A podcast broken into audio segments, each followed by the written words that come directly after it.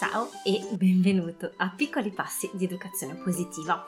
Qui è dove esploriamo come mettere in pratica un'educazione il più possibile consapevole e rispettosa, positiva, nel buon umore. Sono Clio, mamma di due bambini, passata in azienda, oggi consulente genitoriale, fondatrice del Summit per l'Educazione Positiva e creatrice del percorso online per genitori Tempo per Crescere che aprirà le sue porte tra poco e io sono super felice di ritrovarti.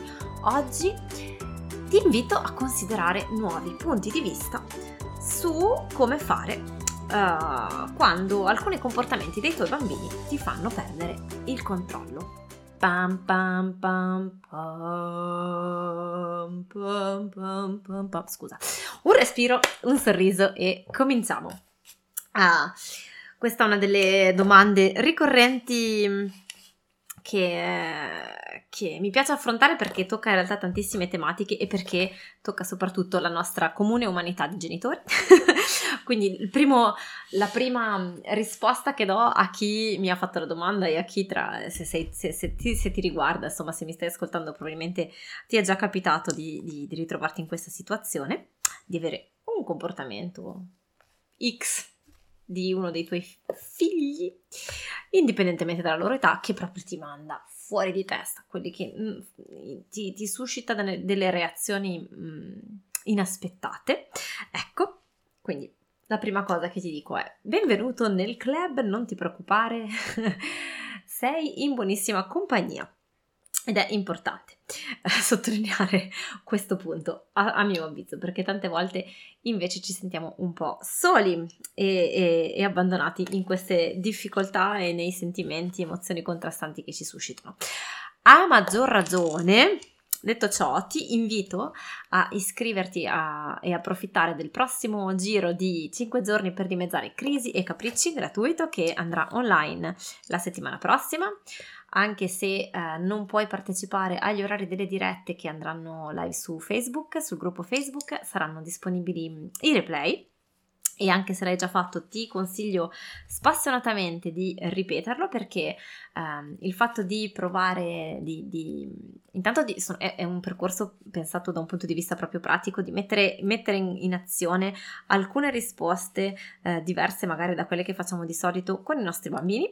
E il fatto di farlo tutti insieme, sapere che c'è una sorta di movimento, no? di gruppo di genitori che fa questo stesso esercizio insieme a te, crea comunque no? questa sensazione di uh, mi metto in movimento, di dinamica, di ma sì, mi butto, di ci riprovo. Quindi ti invito davvero a, a, a anche a rifarlo perché ci sono sempre delle cose che ci sfuggono, le facciamo una prima volta, poi ce ne dimentichiamo. La prima volta che le abbiamo ascoltate abbiamo, ci ha colpito un elemento, ma abbiamo tralasciato o non considerato o dimenticato rapidamente tante altre sfumature, tanti altri aspetti. Quindi um, alla fine eh, mi rendo conto, no, approfondendo il mio, il mio, percorso anche di mamma, eh, oltre che di professionista, è proprio che eh, non è che si tratta di scoprire nuove teorie, cioè mh, assolutamente non, non fraintendermi, ci sono anche le nuove teorie, però molto spesso sono modi diversi um, di dire le cose, nuove, nuovi aspetti di, met- di considerarle, di metterle in applicazione e soprattutto paralleli eh, che riesci a creare, ponti che riesci a fare tra uh, la teoria che viene spiegata e la tua esperienza personale di genitore negli episodi con i tuoi bambini. E quindi non sei oggi lo stesso genitore che eri anche solo due o tre mesi fa, i tuoi bambini non sono gli stessi bambini e quindi l'impatto che ehm, le mie parole scritte o, o, ascoltate avranno su di te non sarà lo stesso per cui. Ecco il mio invito a fare questo percorso insieme ehm, e, eh, e, a imparare gli uni dagli altri e a uscirne fuori con... Uh, meno fatica e più complicità in famiglia. Questa è la, la mia promessa e anche un pochino più di eh, serenità personale, no? di chiarezza su come mai avvengono alcuni comportamenti in noi come nei nostri bambini. Per cui sotto troverai il link, eh, ci troviamo a partire da lunedì eh, 6 giugno. Così poi inauguriamo un po' la stagione estiva, dai. Ah. Detto questo, um, a quali comportamenti faccio riferimento quando dico eh, eh, ti fanno perdere il controllo? Ah, dipende.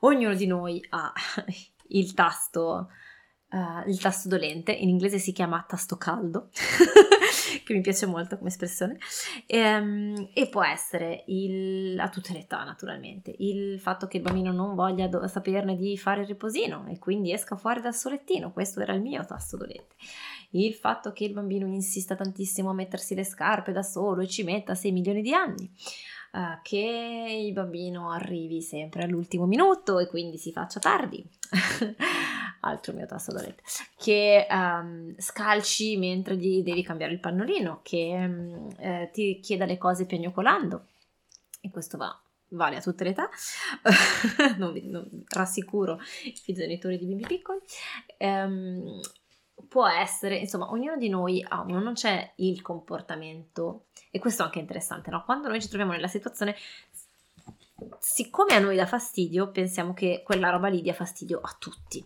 E se è vero che ci sono magari, mh, mm, come dire, dei comportamenti che sono fisiologicamente pensati per essere, risultarci stressanti come il pianto del neonato, no? Siamo proprio il nostro cervello cablato per trovare il pianto del neonato difficile da sopportare perché altrimenti non avremo l'istinto, l'impulso di correre a, ad accudirlo, in modo particolare se è il nostro. Quello è anche questo è interessantissimo. Um, però, a parte questo aspetto qua, no? Ci sono persone a cui non infastidisce minimamente che la casa sia nel disordine più totale con i bambini che urlano e si lanciano gli oggetti e altri che eh, lo trovano assolutamente insopportabile. Quindi c'è chi lo, trova gestibilissimo e chi lo trova insopportabile. Um, c'è chi non riesce a sopportare appunto che il bambino si perda, guardi nel vuoto e quindi poi arrivi all'ultimo ritardo e chi non lo smuove minimamente. Quindi ognuno di noi ha um, delle sensibilità diverse e um, dei fastidi diversi, quindi è sempre molto interessante prendere in conto che è la nostra interpretazione a quel comportamento lì. La nostra interpretazione a quel comportamento lì dipende da una serie molto lunga di fattori, può essere un discorso più o meno razionale, più o meno consapevole, quindi può essere proprio un discorso di um, convinzioni personali e quindi un comportamento um, del bambino che va un po' contro quelle che per noi sono convinzioni importanti, valori importanti. E quindi poi qui si tratta di andare a scavare un pochino e capire, um, e capire qual è questo valore che ci sembra importante e che ci sembra che il nostro bambino vada a infrangere con quel comportamento lì, qual è il nostro bisogno che magari ci sembra non, non rispettato e non ascoltato, ehm, oppure sono, possono essere eh, cose più profonde, più emotive, di cui magari ancora non abbiamo una spiegazione esplicita, razionale, ehm, magari è a livello proprio di sensazione, di emozione, ci va a richiamare un vissuto ehm, che abbiamo registrato nella nostra memoria implicita, ma non a livello esplicito, e che abbiamo vissuto da bambini, piccolini, eccetera. Quindi mi limito a, alcuni elementi tra i tanti. Um, la prima cosa che uh, sottolineo è uh, prendere consapevolezza di questo e mettere al primo posto l'effetto sicurezza del bambino. Quindi, se mi rendo conto che davvero perdo il controllo, come posso fare per trovare degli appoggi intorno a me per permettermi di riguadagnare il controllo prima di tornare con il bambino. In modo da garantire che non faccio in quel momento non faccio pazzie ma non perché sono uh, un cattivo genitore ma perché in quel momento sono sotto uno stress tale che perdo um, il controllo sulle mie azioni. Ok? Primo punto. E quindi può essere interessante eh, intanto apprezzare e sott- essere, come dire, considerare un grande uh, raggiungimento, no? il fatto di avere individuato questo comportamento, di arrivare a quella consapevolezza per cui ci rendiamo conto che è quel comportamento lì preciso che proprio ci fa, uh, ci fa reagire incredibilmente. Non è sempre così ovvio, non è sempre così facile riuscire a mettere proprio il dito, no? Quindi se sei arrivato a questa consapevolezza è già un super passo avanti. E quindi può essere interessante a questo punto, una volta che abbiamo individuato qual è quel comportamento lì che ci inalbera, um, in quali, capire in quali momenti avviene più di frequente, in quali momenti il mio bambino più di frequente mette in atto questi comportamenti, in quale momento della giornata, cosa succede prima, quali sono le interazioni che si vengono a creare e a ripetere e eh, quali sono i segnali, diciamo un po' premonitori sia in me sia nel mio bambino. Così posso fare squadra con le persone intorno a me. Può essere l'altro genitore, se viviamo insieme, se abbiamo la possibilità di fare squadra, può essere un amico, l'insegnante, i, i, i nonni, gli zii, uh, la babysitter, insomma l'idea è quella di una volta presa consapevolezza di questo, di poter affidarci anche noi, creare appunto questo gioco di squadra con gli altri adulti di riferimento del nostro bambino, perché se ci rendiamo conto che il nostro tasto dolente è diverso rispetto a quello degli altri adulti, possiamo creare anche un po' una sorta di uh, codice di comunicazione e dirci guarda, uh, ti, quando il bambino fa eh, risponde piagnucolando è proprio una roba che a me manda fuori di testa, ti faccio un segno, alzo la mano. Se vedi che alzo la mano e che senti che è, è, è, perché il bambino sta, si sta lamentando, per favore vieni tu in mio soccorso in modo che io possa prendermi due secondi per andare a farmi quattro respiri, bere un bicchiere d'acqua, allontanarmi un attimo in modo da riprendere il controllo e viceversa nel caso si spera fortunato in cui abbiamo due tasti dolenti diversi e non lo stesso. Um, altra cosa che possiamo fare importantissima è definire l'intensità e l'incontrollabilità delle nostre reazioni. Um, perché è tutto relativo e perché magari quello che a noi sembra perdere assolutamente il controllo agli occhi di qualcun altro è semplicemente che abbiamo un po' alzato la voce e quindi l'idea è di, diciamo, di fare un auto-check e di capire quanto è davvero um, intensa questa reazione che io sto avendo rispetto al comportamento del bambino uh, e quindi rispetto anche a eventuali pericoli uh, possono, o conseguenze che possono sorgere uh, in conseguenza del comportamento del bambino, quanto margine di controllo ho sulle mie, sulle mie reazioni. Um, e questo mi può servire da metro no? per, per, per, muovermi. Quindi so che a volte sono un po' analitica, ma eh, il punto è che quando queste cose le osserviamo solo con la nostra mente dentro di noi, no? In un dialogo interno, perdiamo un po' a volte l'obiettività ed è una cosa naturale che facciamo tutti. Ecco perché l'esercizio di ehm, parlare ad alta voce con altre persone sicuramente, ma soprattutto di scrittura e di prendere note, di prendere appunti, ci aiuta tantissimissimissimo a vedere le cose con altri occhi, a ehm, a ottenere davvero dei dati, diciamo così, e non solo la nostra interpretazione di quel momento carica della fatica, delle emozioni del, che, che, stiamo vivendo in quel momento e di tutti quei bias cognitivi che tutti, che tutti noi abbiamo, no? Per cui eh, posso addirittura scrivermi e dirmi ok oggi è successo questo il mio bambino ha scalciato piuttosto che ha piagnucolato mentre mi chiedeva una cosa e io ho sentito questo e per me in quel momento uh, l'intensità di quella sensazione era 6 su 10, lo so, faccio per dire.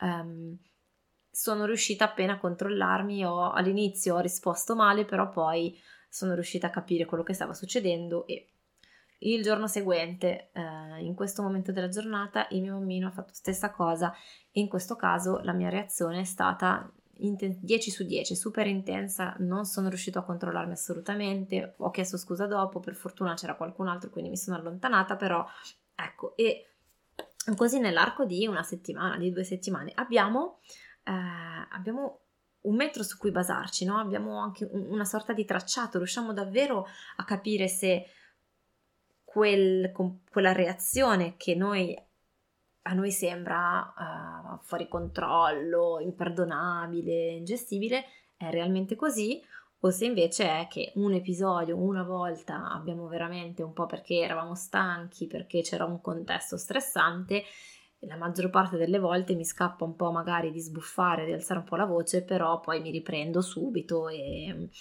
in realtà no, 8 volte su 10 non succede niente. Ecco, perché questo ci aiuta a, a poter scegliere come intervenire, no? a trovare delle soluzioni. Eh, L'altra cosa super importante in realtà da cui partire, ci arrivo adesso, ma è il punto fondamentale ed è il vero cambio di prospettiva da cui partire a mio avviso, è quello di accettare questa nostra reazione, quello che dicevo all'inizio, no? siamo tutti nella stessa barca e, e, e succede a tutti di avere quel comportamento che per x mila motivi nostri della nostra storia personale ci può mandare fuori controllo o ci può far inalberare o comunque ci causa delle reazioni che non ci aspettavamo. Um, la, il primo step è sempre accettarlo perché cosa succede invece di solito? Che Uh, noi abbiamo il nostro modello interno no? di riferimento di, del mondo e quindi di quello che dovrebbe essere un buon genitore. Per cui dentro di me io ho il, il mio manualino per cui il buon genitore è quello che risponde in questo modo ABCD e che um, se invece reagisco in un modo diverso vuol dire che sono un cattivo genitore. E quindi osservando che la mia reazione di fronte a quel comportamento non è, non corrisponde a quella del mio modello interno, il rischio è di fare resistenza. Fare resistenza e quindi dirmi non è possibile, non è possibile che io debba avere una reazione del genere, non è accettabile come, come che razza di genitore sono, ma che razza di genitore sono, che razza di genitore è quello che reagisce in questo modo di fronte al comportamento del mio bambino. E parto con ehm, la filippica contro me stesso, no? con questo dialogo interno che rischia, se fatto in questo modo, quindi di resistenza a quello che è stato, a, che, a, a quella che è la mia reazione, alla sua intensità, a quello che è successo, aumento il mio stress. Perché non è possibile, vedi che sono così, sono un genitore incompetente, non sono capace, non ce la posso fare, quindi la volta dopo che vedo mio bambino ripetere lo stesso comportamento, entra dentro di me questa reazione di ansia, di stress, di, di preoccupazione perché si aggiunge potenzialmente allo stress che già sto provando, se è un comportamento che accende i miei tasti, evidentemente è un comportamento che mi mette in difficoltà, che mi mette sotto stress, quindi il mio discorso interno di genitore inadeguato non fa che accentuare questo stress, per cui sono ancora più fuori controllo, faccio ancora più fatica a restare calma e consapevole di fronte al mio bambino e quindi a controllare le mie azioni, per cui mi metto i bastoni tra le ruote a mille.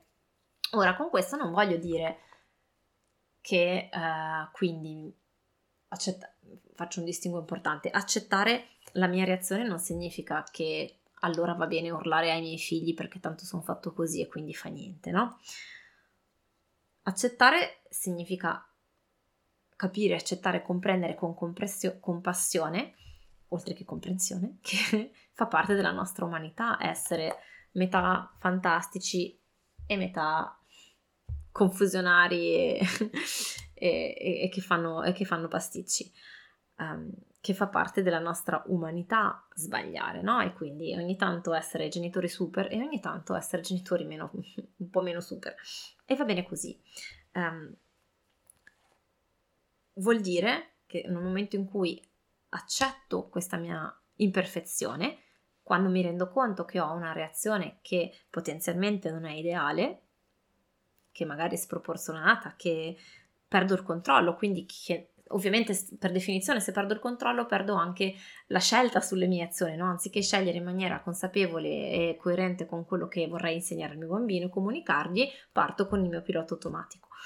Um, quindi nel momento in cui osservo che questo avviene, accettare significa ok, vediamo di capire qual è questo comportamento, come mai è successo, cosa ha fatto sì che io abbia perso così la bussola, porto questa, questo affetto, no? questa curiosità e questo affetto sulla, su di me, sulla mia reazione, per poi dirmi ok, ma è così che io voglio rispondere al mio bambino?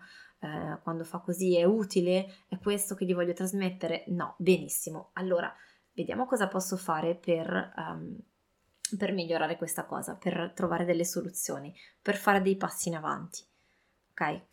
Quindi non vuol dire ne, non, non mi interessa niente, sono fatto così, ciao.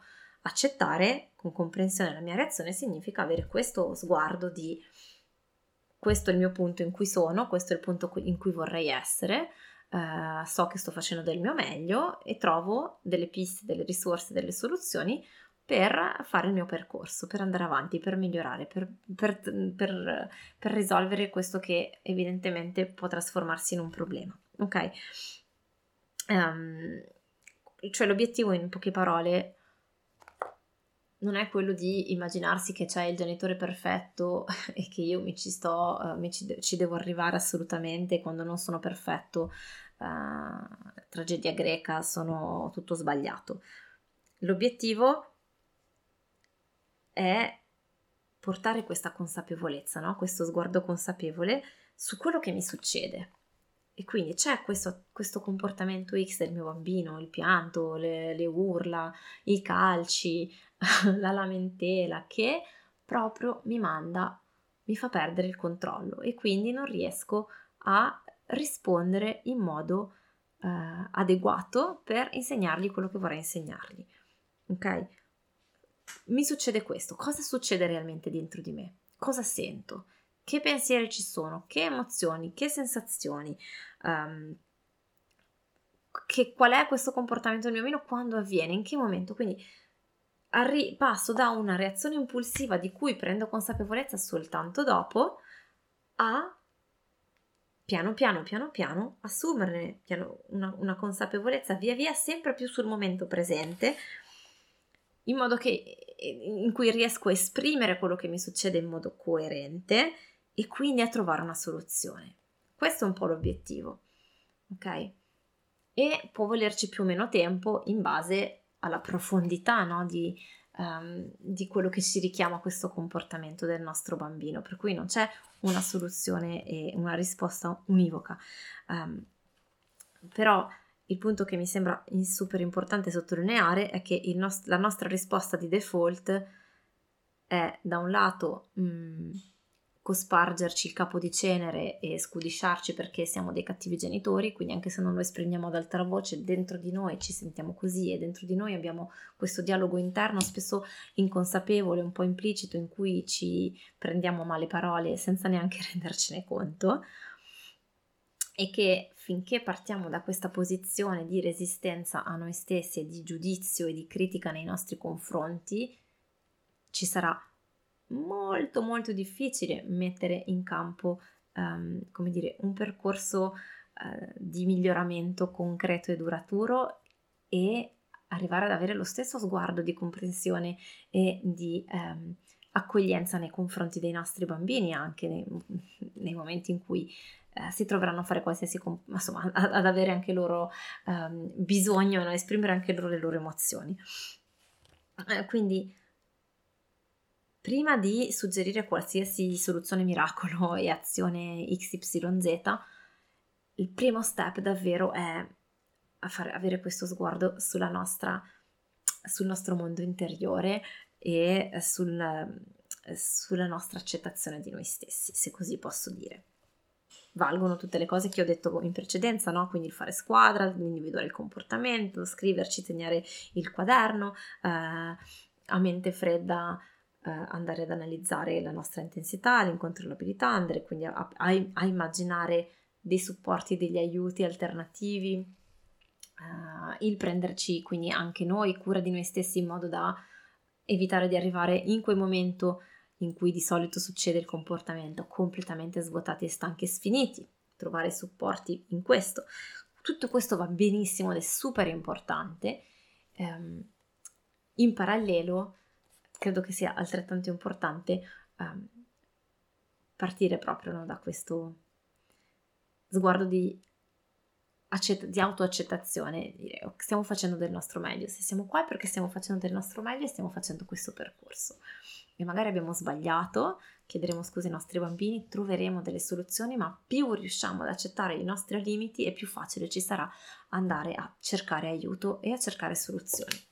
Detto questo, non vedo l'ora quindi di vederti eh, a partire da lunedì nel percorso dedicato appunto a dimezzare crisi e capricci, ci saranno approfondimenti legati alle varie fasce d'età um, ai fratelli e sorelle, la gelosia, comunicazione, insomma ci saranno diversi piccoli approfondimenti uh, durante le dirette pomeridiane e, e i messaggi di, diciamo, di, le, le piccole sfide quotidiane che vi propongo via mail, quindi approfittane e ci vediamo settimana prossima. Un grande bacio!